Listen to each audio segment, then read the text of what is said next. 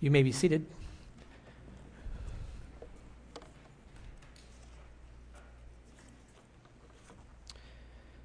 I want to say thank you to all the musicians and the hard work. It is a lot. There's folks practicing um, every day of the week. I know for a fact some folks are practicing every day. And uh, sometimes we change things. We actually change the closing song, and someone had already practiced the closing song, so we're just throwing everything into a tizzy around here. We are thankful for the worship that we can have, and much of that, hopefully, gives you opportunity to, it strikes a chord in your heart with what God has done with you, that you reflect praise back to Him. So we are very thankful for that. Would you bow with me in prayer one more time as we look to God's Word? Father, we do look to you with a wonderful anticipation of this time right now. We do praise you for the times in our life where you're very clearly making sense, showing the way. And it's beautiful to see that and your goodness.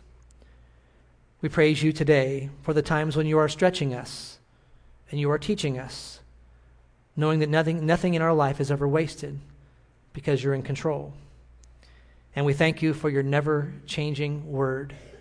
While those two opposites, times when we see clearly, times when our vision is impaired on our journey, are so different, we thank you that your word never changes. Allow us to hide it in our heart. Allow us to be encouraged by it now as we study it. We pray these things in Jesus' name. Amen. I want to ask for your involvement right off the bat today with a few things that we're going to talk about. Because we're going to talk about God's providence today and how you can trust God's providence. There are a lot of people that like to put their trust in a few other things. Here's how I want you to get involved. I'm, gonna, I'm not going to ask you to answer out loud, but I want you to answer in your head. And here's the question that I have for you I want you to see if you can guess in your head one or two or even more of the top symbols for good luck. Don't say it out loud, don't ruin it for your neighbor. But I'm going to give you what one survey said was the top five symbols for good luck. So I'm going to give you about 10 seconds to think on that. What is a symbol for good luck that is popular in our society? Think about it just for a moment, and then I'm going to give you the top answers. All right, time's up. That's it. That was kind of a tough, uh, tough amount of time for you there. Let me give you the top five answers from what I found. Top symbols for luck. The first one, or I should say number five, is lucky number seven. Did anybody here guess lucky number seven?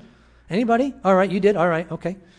Uh, number four, I would have never guessed, and I did not know. This is the fourth top symbol for good luck. It is ladybugs. How many of you knew ladybugs were good luck? Anybody? And I use that word good luck loosely, okay? So don't, don't think I'm trying to trick you into saying something unbiblical. All right. Uh, number three, actually, is uh, fuzzy dice. You saw our uh, worship leader up here playing with fuzzy dice while he was trying to lead singing. Fuzzy dice is a symbol. Those were tough ones. Number two is a lucky horseshoe. A lucky horseshoe. Some of you guessed that one, lucky horseshoe. All right. And then the number one symbol for good luck might surprise some of you. It's actually a four leaf clover. How many of you said four, thought four leaf clover? All right. That was the number one answer. Nice job. All right. How many, how many thought rabbit's foot right off the bat along with me? All right, rabbit's foot was actually number seven, so you are in the top ten. And did anybody think a penny, finding a penny heads up? Anybody think that? Okay, Michael, you did? All right, me too. Um, a penny uh, side heads up was number 10, actually. When we think of these symbols, for the follower of Jesus Christ, they don't mean a whole lot to us. They don't. We shouldn't be scared of them and, and avoid them like the plague. Having said that, we should very much so have a different tone that comes out of our mouth. Those that know God, those that are learning about God's character. We don't have to be scared of them. Like I said, I actually have in my home a horseshoe. And my wife said, Would you go ahead and just put that up on the wall there to our basement? It was a nice decor. And so I went and put it up. And um, found out just a couple weeks later that I'd actually put the horseshoe up the wrong way. There's a right way to put it up. And I did not know that. Now, I did not say, oh, that's probably why I had that string of bad days down there in my basement because the horseshoe was upside down. It wasn't having a reverse effect in any way. Not at all. Today, I want to talk to you about, as a follower of Christ, how you can believe that God is sovereign over all things in this world. As we get a chance to think on this topic, let me just encourage you with this. This is a topic that's going to apply from the newest believer, someone who's very young in following Jesus Christ, that doesn't know very much about the Bible at all, all the way up until the most experienced believer. I think that there is a truth here that everyone will need to consistently grab a hold of, and it's going to help you as you journey in this world because there is a temptation. Listen, there's a temptation in this world for us to think that we are alone. There's nobody else that gets us, and even though we might be surrounded by a couple hundred people, there's a temptation to think that we are alone. And God has given us a local church. We cannot get away from that part of His plan. We need to be part of a local church. But even something that is very sweet in addition to that is God has given His followers the Holy Spirit. God is always with us. And no matter where we go, no matter if we can see clearly or if our vision is very, it's like through a fog, God is in control of all things. So we trust Him and we trust His goodness. As we go ahead and look at this topic, let me give you a takeaway for the message today if you're taking notes. We walk by faith and not by sight with the inexplicable confidence because we are trusting in, in, we're trusting in the providence of God. You and I can walk by faith and not by sight because of the providence of God. God's providence, here's what it means to us it means that He is not distant. And I know that some of you have felt that God is distant at sometimes. You'll look into His Word, you'll know the promises, you can even repeat back the verses that talk about it. And yet sometimes God feels far away to us. That's a season that we might go through in life. And even for the experienced believer, something where he will have to fight against the temptation for the devil to make you think you're on your own. Instead of distant, we know that God is a loving father. That's the beautiful picture we see in the scriptures. God is a loving father who is governing the daily events of our lives. And usually this is going on behind the scenes.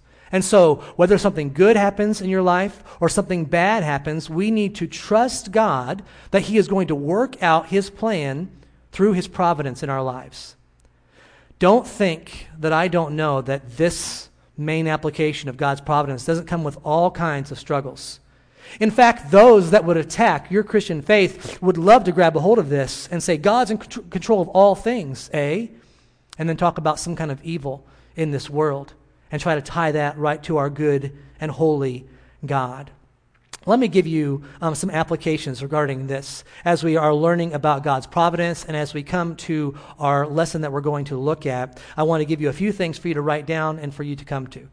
I've got them up on the screen here. There's the first one. Number one, God absolutely has a good plan for your life. You need to remember this you need to repeat this back to yourself. Some days it's easy to remember this and repeat to yourself. Some days it's going to be very easy for you to say, This is the day which the Lord hath made. We will rejoice and be glad in it. And there are going to be other days where you need to say those exact same words, but the tone in your voice might be very different. And the reason you can say it is because God said it. God's word says that. And so you might say to yourself, This is the day which the Lord hath made. I will rejoice and be glad in it. Just out of obedience, repeating back to God what He has said, having confidence that God absolutely has a good plan for your life. Proverbs 21 1 says this The king's heart is a stream of water in the hand of the Lord and then it says he turns it wherever he will. That's a beautiful picture, isn't it? It kind of gives us the picture of a child playing at the beach right near the water, and he's making paths for the water to go through in the sand. And as he comes and makes a path, he makes a little detour right here, and he can make that water go wherever he wants by just moving his hand in the sand. That's exactly the kind of control that God has and what he can do in your life. Number two, there is no force, no matter how powerful, that can upset God's sovereign plan. There is no force, no matter how powerful, that can upset God's sovereign plan. Psalm number two, verse one says, Why, listen, now listen to the buildup in these first three verses, and then how verse four starts. Why do the nations rage and the peoples plot in vain? The kings of earth set themselves, and rulers take counsel together against the Lord and against his anointed, that's you and me, saying, Let us burst their bonds apart and cast away their cords from us. And then verse 4 of Psalm 2 says, He who sits in the heavens laughs. Everyone trying to make a plan against God's ways, and he just sits there and laughs. Now, let me go ahead and give this qualifier that should not throw you off. Know that God absolutely has a good plan for your life. Know that no matter what, there's no force that can upset God's plan. Having said all of that, there are some people that God's good and sovereign plan will include pain. There are some people, God's good plan is going to include martyrdom, dying because they follow Jesus Christ.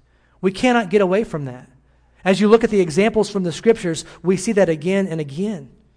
And God's sovereign over all things. He is great. And even though we might not be able to understand it, and even though if you were in charge, which by the way, I'm glad you're not, because you'd mess it up. If you were in charge, you would do it differently. Sometimes it will include pain and sickness. And it's through those times that God grows us, that God prepares us. Anyone who's ever been an athlete knows that you did not step onto the field or onto the court or onto the ice for the first time and be really good. You had to go through things. You had to, if you're really good, you had to have a coach or someone that was mentoring you that was pushing you and pressing you, doing things that you did not like or want. God's process of growing his children oftentimes includes stretching and confusion and pain. And then, number three, we know that God's providence is the main method for how he. Oh, let's go back there a little bit. Um, we'll go and move on there. All right. God's providence, number three, for taking notes. God's providence is the main method for how he carries out his sovereign plan. And I'm going to camp on this one for a little bit. That's why I've got an additional slide. God's providence is the main method for how he carries out his plan. Now, and this is worth the price of admission for today, okay, just for you, right there on the screen. There are two ways primarily that God works in this world, how he accomplishes things. The first way is listed there, number one miracles. A miracle is defined as when God breaks the natural process to invade it in a supernatural way. That's God doing a miracle. Maybe you have a friend that's always talking about wanting a miracle, or he saw a miracle. When we look in God's Word, we see, uh, uh, we see several miracles recorded. But as we look at our day today, we know that mostly how God works in this world is by number two, and that is in God's providence. God does work in this world through miracles, and we don't have any control of when that comes or when it does not. But how God mostly works in this world is through his providence, and that's our main application for today.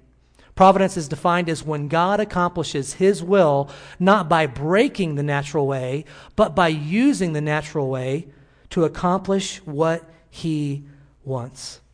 As we look at these, and if you've come across somebody, some people like I have that are always work, worked up wanting a miracle, we want a miracle. I'm going to give you a line right now that's a tough sell for me as a teacher, okay? So you take this, see if, you see if you will believe it or not. All right? This is a difficult one. Because what I want to encourage us with today is this I want to suggest to us that we should get, are you ready for it? We should get even more excited about God working through his providence than if he were to work through miracles that we could see today. All right, I can see already the doubt in your eyes. I can see it already. I didn't hear any amens, not one amen when I, when I said that just now. I want to suggest to us that a better place to be as followers of Jesus Christ is to understand that He is in control of all things. And more than that, instead of just um, us saying, Boy, I need a miracle and praying and something happening right then, to understand that there is a loving God that six years ago started to work through somebody's life and directed them here, and they influenced this one and directed them there, and then they went through this training and did this, and then they did this, and then all the way up through. And you might even count up to a hundred steps to where God got to that day, and He works providentially in your life. And those of you who have gotten on the bandwagon around here and started looking for God working, looking for those God stories, and I'm so thankful sharing those God stories. It's often that I'm busy and walking around and, and trying to get from one place to another, but something that catches my ear, and this is an encouragement for you to do it. Something that I always want to stop and wait and listen to is when someone says, I've got a God story to share with you. This might be a divine appointment in their life where they came across someone. It might mean, I was just with a family just last week, and they were talking about all these different things that took place to bring something that was a blessing to them. They saw it.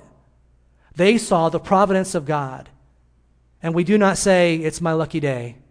We do not say, I'm glad I had my lucky dice with me.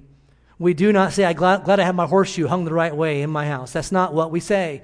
We say, as followers of Jesus Christ, that He is good and He has a beautiful and perfect plan for our lives. And even if we can't see it clearly, our God has something wonderful and beautiful. And so we do not have to be discouraged if we're not seeing a miracle. Because God is going, listen, nothing can thwart God's plan. He is going to accomplish his wonderful plan in this world through his providence. Philippians 4, the end of verse 5, beginning of verse 6 says this The Lord is at hand, as at hand. Do not be anxious about anything. And so, again and again, God weaves the circumstances of our life together, and you'll have no idea that He's doing it. This flies in the face of one teaching about, about God, the teaching of deism. Some of you are familiar with deism. That's the idea that God made the world, but he does not interfere in the world in any way. That's how they can answer the critics that would talk about evil in this world. And since God uh, allowed evil, he is evil. Some would say that. Deism would teach that God does not interfere in the world, and that's not what the Bible teaches. And by the way, you're going to be in a hopeless place if that's what you believe.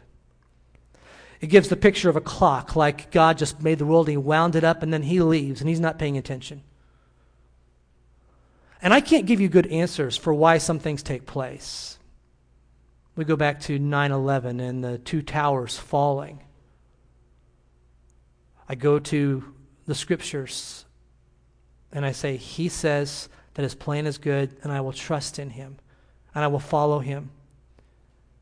And then the pain comes into your life. And most likely, most everybody here could fill in that blank. This was the most painful season for me. This was the hardest thing for me. Maybe some of you shook your fist at God. We come back to this word that does not change. We come back to a God that does not change. And we understand that even the difficult things that come into our life, God uses them for good. Let me just give us one example. Even the evil, which I don't know if there was a greater demonstration of evil in this world than the crucifixion of Jesus Christ. The evil of the cross was, and all of you know this, it was something that God used to accomplish his plan. And we sit here in his church today because of that work. God used it. And then let's go ahead and give you one more before we jump and uh, pick up where our story left off. As we think about God's providence, I don't want to let you off the hook. Because many people, when they think of God's providence and when they think of um, God's in control of everything, they think, well, what does it matter? What does it matter? If God's in control of everything, what does it matter at all? So, number four there, I'm sorry, I skipped past it. Number four there is God's providence over all things does not give us permission to be passive. God's providence over all things does not give us permission to be passive. And so when we think of this, you need to understand this. Let me say it quickly, then we'll get to our text. God not only ordains the ends, so he's in control, good plan. He not only ordains the ends, but he ordains the means. And so God works in his providence without robbing you of the responsibility of making a good choice. I wonder if you've ever heard anybody talk like that. Well, God's in control, so I can do whatever I want, and He'll fix it. Someone's going to sin, and they'll say, Well, God's sovereign, God's in control. Be very, very careful that you do not allow yourself off the hook from making good and right choices. All right, all that to bring us to our text, and I hope that God's providence and hand is going to jump off the pages. If you're not already there, turn to Acts 23. Acts chapter 23. And it's exciting to see how God uses the various circumstances to stop the multiple plots to kill Paul. If you've not been part of this study recently with us, let me just back up just maybe one verse and give you, give you a little bit of background so you'll understand where we're coming from. Paul was meeting in front of the Sanhedrin and he said the word resurrection, which automatically divided this group. So Paul's under arrest. He is giving a defense in front of a group of people, half Sadducees, half Pharisees, pretty much. And when he says the word resurrection, that divides the group right down the middle because the Sadducees did not believe in the resurrection, and they basically are going to tear him apart. The soldier has to come and save him for a second time because they were going to kill him because he mentions the resurrection. And so now this guy's wondering what he, what he can do. The tribune, who's over 10 centurions, over a thousand soldiers, he's wondering what now he should do. He has to pull Paul out of this group. He saves his life. And let me back up to verse number 11 of Acts 23, that's the verse we closed with last week. We could spend two sermons on this one verse. The following night, the Lord stood by him and said, Take courage, for as you have testified to the facts about me in Jerusalem, so you must testify also in Rome. Let's continue on. When it was day, the Jews made a plot and bound themselves in an oath neither to eat nor drink till they had killed Paul. There were more than 40 who made this conspiracy. They went to the chief priests and elders and said, We have strictly bound ourselves by an oath to taste no food till we have killed Paul. Now, therefore, you, along with the council, give notice to the tribune to bring him down to you as though you were going to determine his case more exactly. And we are ready to kill him before he comes near. Let's stop right there. So, in this story of Paul under arrest, he's gone through um, quite a bit of drama already. His life is in danger, but he's been saved. Now they know he's a Roman, and so um, they know that um, he is uh, someone who they cannot arrest, they cannot even uh, bind without a charge. But while he's under arrest, 40 guys get this idea we're going to kill Paul, we're going to wipe him out. And they take an oath. Now, an oath in that day was very, very different. They took it very seriously not to eat or drink anything until Paul was dead. More than 40 men. So we don't know for sure how many it was, but they wanted the help of the chief priests. Let me say this it was not uncommon for the Sanhedrin to want to inquire more about someone. This wasn't an unusual thing, saying, Bring him to us so we can question him some more. In fact, the first time it was kind of a, a thrown together um, gathering, right? Maybe in the basement of the fortress and they were there. And so these guys had this plot. And in Jerusalem, very much so, they could have been going through an area where there were a lot of people. It was festival time still, and very much so, people could have, these 40 men could have infiltrated and jumped up and killed Paul. You need to understand that this is a suicide mission for some of these guys. They're very serious about this. They're going to take on Roman soldiers. So some of them, know that they likely will be killed. So they took it very seriously. But they were committed to their cause. Let's go ahead and see how the story unfolds. Look in verse number uh, 16. Now the son of Paul's sister heard of their ambush, and so he went and entered the barracks and told Paul. Paul called one of the centurions and said, Take this young man to the tribune, for he has something to tell him. And so he took him and brought him to the tribune and said, Paul, the prisoner, called me and asked me to bring this young man to you, as he has something to say to you. The tribune took him by the hand and, going aside, asked him privately, What is it that you have to tell me? And he said, The Jews have agreed to ask you to bring Paul down to the council tomorrow, as though they were going to inquire somewhat more closely about him. But do not be persuaded by them for more than forty of their men are lying in ambush for him, who have bound themselves by an oath neither to eat nor drink till they have killed him. And now they are ready, waiting for your consent. And so the tribune dismissed the young man, charging him, Tell no one that you have informed me of these things.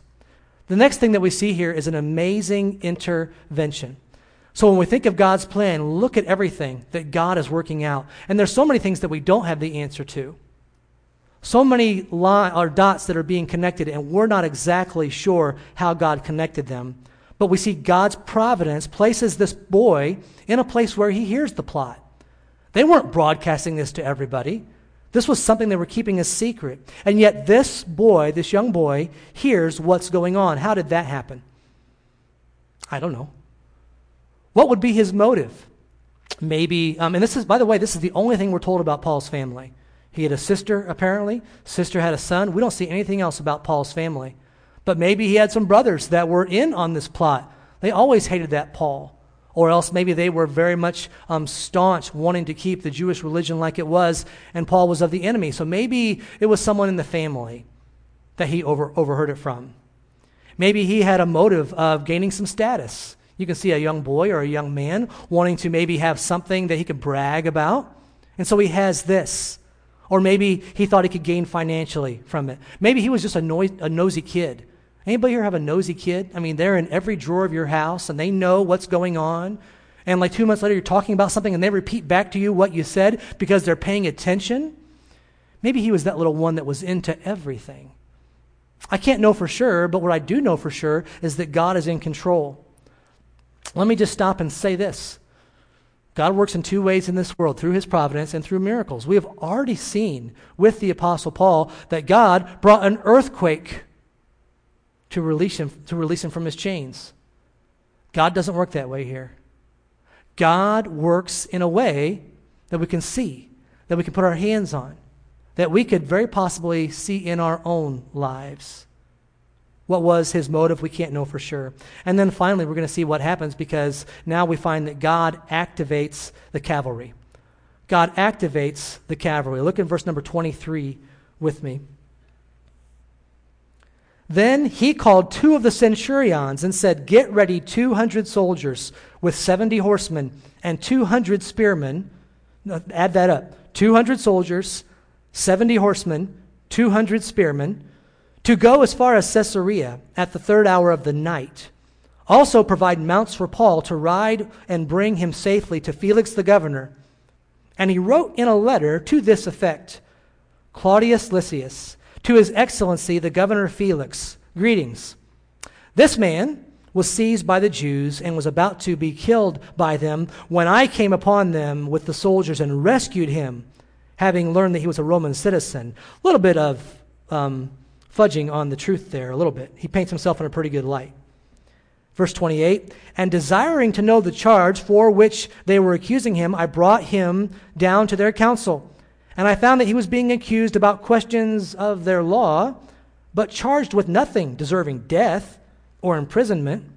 When he disclosed to me that there was, a, when it was disclosed to me that there was a plot against the man, I sent him to you at once, ordering that his accusers also state before you what they have against him. So the soldiers, according to their instructions, took Paul and brought him by night to Antipatris. And so we find here that he is rescued. God activates these soldiers. Did you add it up? 200 regular soldiers with uh, shields and swords, 200 spearmen, and 70 of the cavalry are here. And so there are some incredible, incredible um, measures that God is going to to protect Paul. Back in chapter 21, we find that he goes from Caesarea to Jerusalem in a much smaller and um, really low key way. Now he leaves by night. Nine o'clock at night is when they take off. And the commander sends this letter with a summary of the situation. He, points himself, he paints himself in a pretty good light, and that should not surprise us. I mean, the Romans knew all about politics, they knew how to advance. They did things um, in, a, in, a, in a smart way, oftentimes. He paints himself in a good light, leaves out the fact that he was almost flogged, and that's how they found out that Paul was a Roman citizen. And the commander's in this tough spot where people want to kill him. He's got him, and so he sends him off and the, um, the cavalry goes for the second part of the trip, and I think the soldiers all return home. So at this midnight ride, we find 470 soldiers going past. Can you imagine being on the road there, maybe 11 o'clock at night, and here's these 70 horses and these 400 soldiers march by? What was that? What's going on? Is, is there some royalty coming through? God is in control of all of these things. And God has control of every horse and every soldier and every Christian and every unchristian. He has control of everything to accomplish what he wants to do. And so the application for the providence of God are overwhelming here. Now, let me give you one side application that some of you will like and some of you will not like. All right? God is in control of the institutions that He has put in this world. God has given us the institution of the church. God has given us instruction as to how we're to be involved in the church, as to how we are to submit to one another, as well as submit to authority. The church, I have found, is filled with, don't miss this, sinners, present company included. This is why it's difficult. There's not a month that goes by that I don't talk with someone who has been so hurt by a church or an individual in a church or a leader in a church and sometimes it has upset their entire world. They don't know what to do.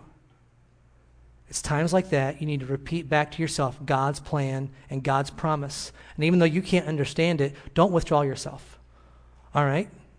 So what else did God establish that we like sometimes and sometimes we dislike? Government. Oh man, some of you are ahead of me, aren't you? God established government. God establishes the kings and the rulers. God can do with them what he wants. And it's difficult for us to understand that God is in control. It's also difficult for us to understand what our part is to be. Alistair Begg gave a great line regarding the Christian's involvement with uh, leadership, where he said this Unless, as Christians, we learn to be engaged in the events of history, and at the same time distant from them so as to understand where a piece may fit, we fail to live and act Christianly. We need to be engaged. We need to also be able to step back and see what God is doing. Let's go ahead and finish here. Pick it up at verse 32. And on the next day they returned to the barracks, letting the horsemen go on with him. And when they had come to Caesarea and delivered the letter to the governor, they presented Paul also before him. On reading the letter, he asked what province he was from. And when he learned that he was from Cilicia, he said, I will give you a hearing when your accusers arrive. And he commanded him to be guarded in Herod's praetorium. And so when we look at all of the things that are going on here, we find this plot to kill Paul. We find an amazing intervention. And then we find the rescue that takes place. Randy, go ahead and advance these slides. I'm having a hard time with this clicker up here. So finally, we have that last one, an activation. And then let's go ahead and see what is going on here. So when you think of the providence of God in your life, look at the example of Paul. His nephew had to discover there was a plot to kill him, some way. You might call it a miracle. I suggest you call it God's providence, no matter where he was, how it was working out. This boy, I'm not sure how old he was, maybe eight, maybe 12, I don't know. He had to gain entrance into the heavily guarded barracks. God worked that out. He had to find a centurion, an important soldier, who was willing to take him to the commander. And the busy commander, the tribune, over a thousand soldiers, listened to the young boy, and he believed him. And then the commander ordered for a small army to escort Paul out of town under the cover of darkness. Look at God's beautiful control. And then, can I ask you to get a mirror out and look at your life? And whether you understand it or not, claim God's word that He's in control. Claim God's word that He is good claims God's word that he, that he loves you and has a wonderful plan for your life. What can you do? Well, in one sentence, very simply, in every situation of life, I want you to preach to yourself that God is in control, that He is wise, and that He is good, and He's going to accomplish His purpose. And you can be confused by it and fold your arms, or else you can say, I cannot wait to see what He's going to do next. We walk by faith and not by sight. And I hope I've gotten through to you that this idea of God's providence is so much sweeter, I think, than his miracles. Yeah, I'd like to see a miracle too. Yeah, okay. But to see his providence, to see what he's done, to see the, can I say this, the hundreds of things that are going on all around that you have no idea are going on to enable God to work out what He is doing. If you follow Jesus Christ today, you are not alone. You have a church family, I hope. You need to be in a church, a church family to support you. Get plugged in, practice the one another's that the Bible teaches. You have the Holy Spirit, but you also have a God who's in control, who knows all things and loves you and has a plan for you. We're going to listen to a song in just a moment.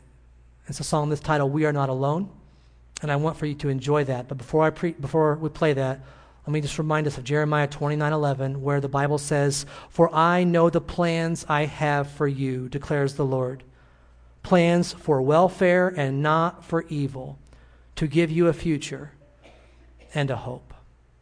This is a friend of mine that arranged this song and sings it in a quartet. Hopefully it'll be an encouragement to you.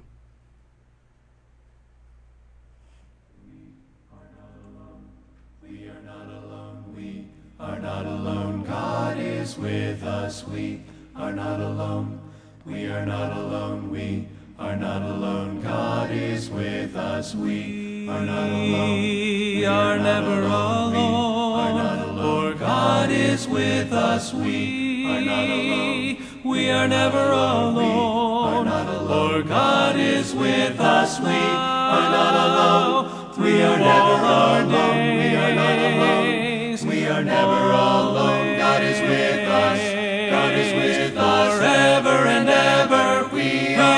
Never alone. Are not alone. We are not alone. We are not alone. God is with us. We are not alone. We are not alone. We are not alone. God is with us. We are not alone. will make us strong. For God is with us. We are not alone. we will press on. God is with us, we are not alone. We are never alone. We are not alone. We are never alone. God is with us. God is with us forever and ever.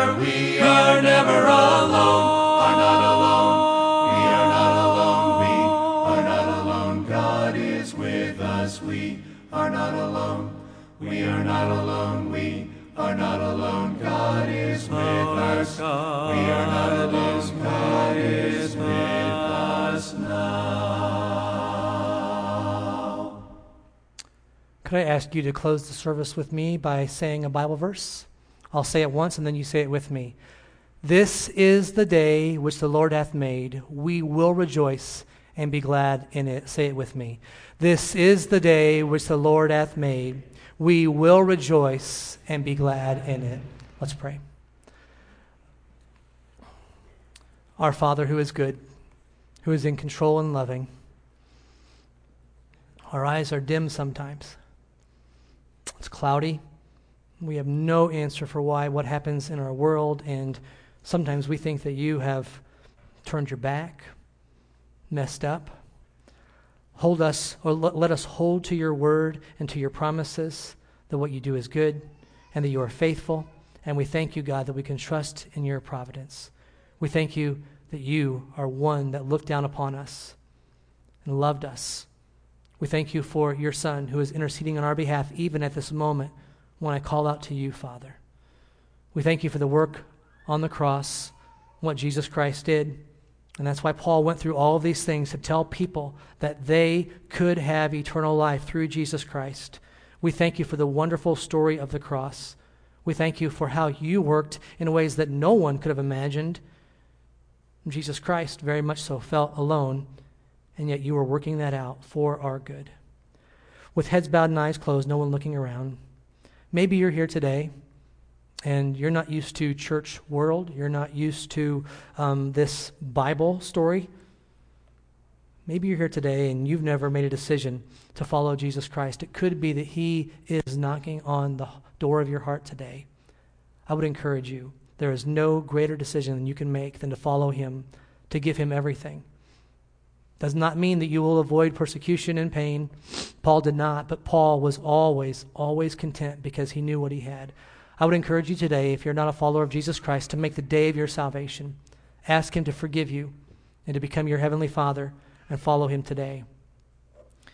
And then I don't know how many applications we had beyond that.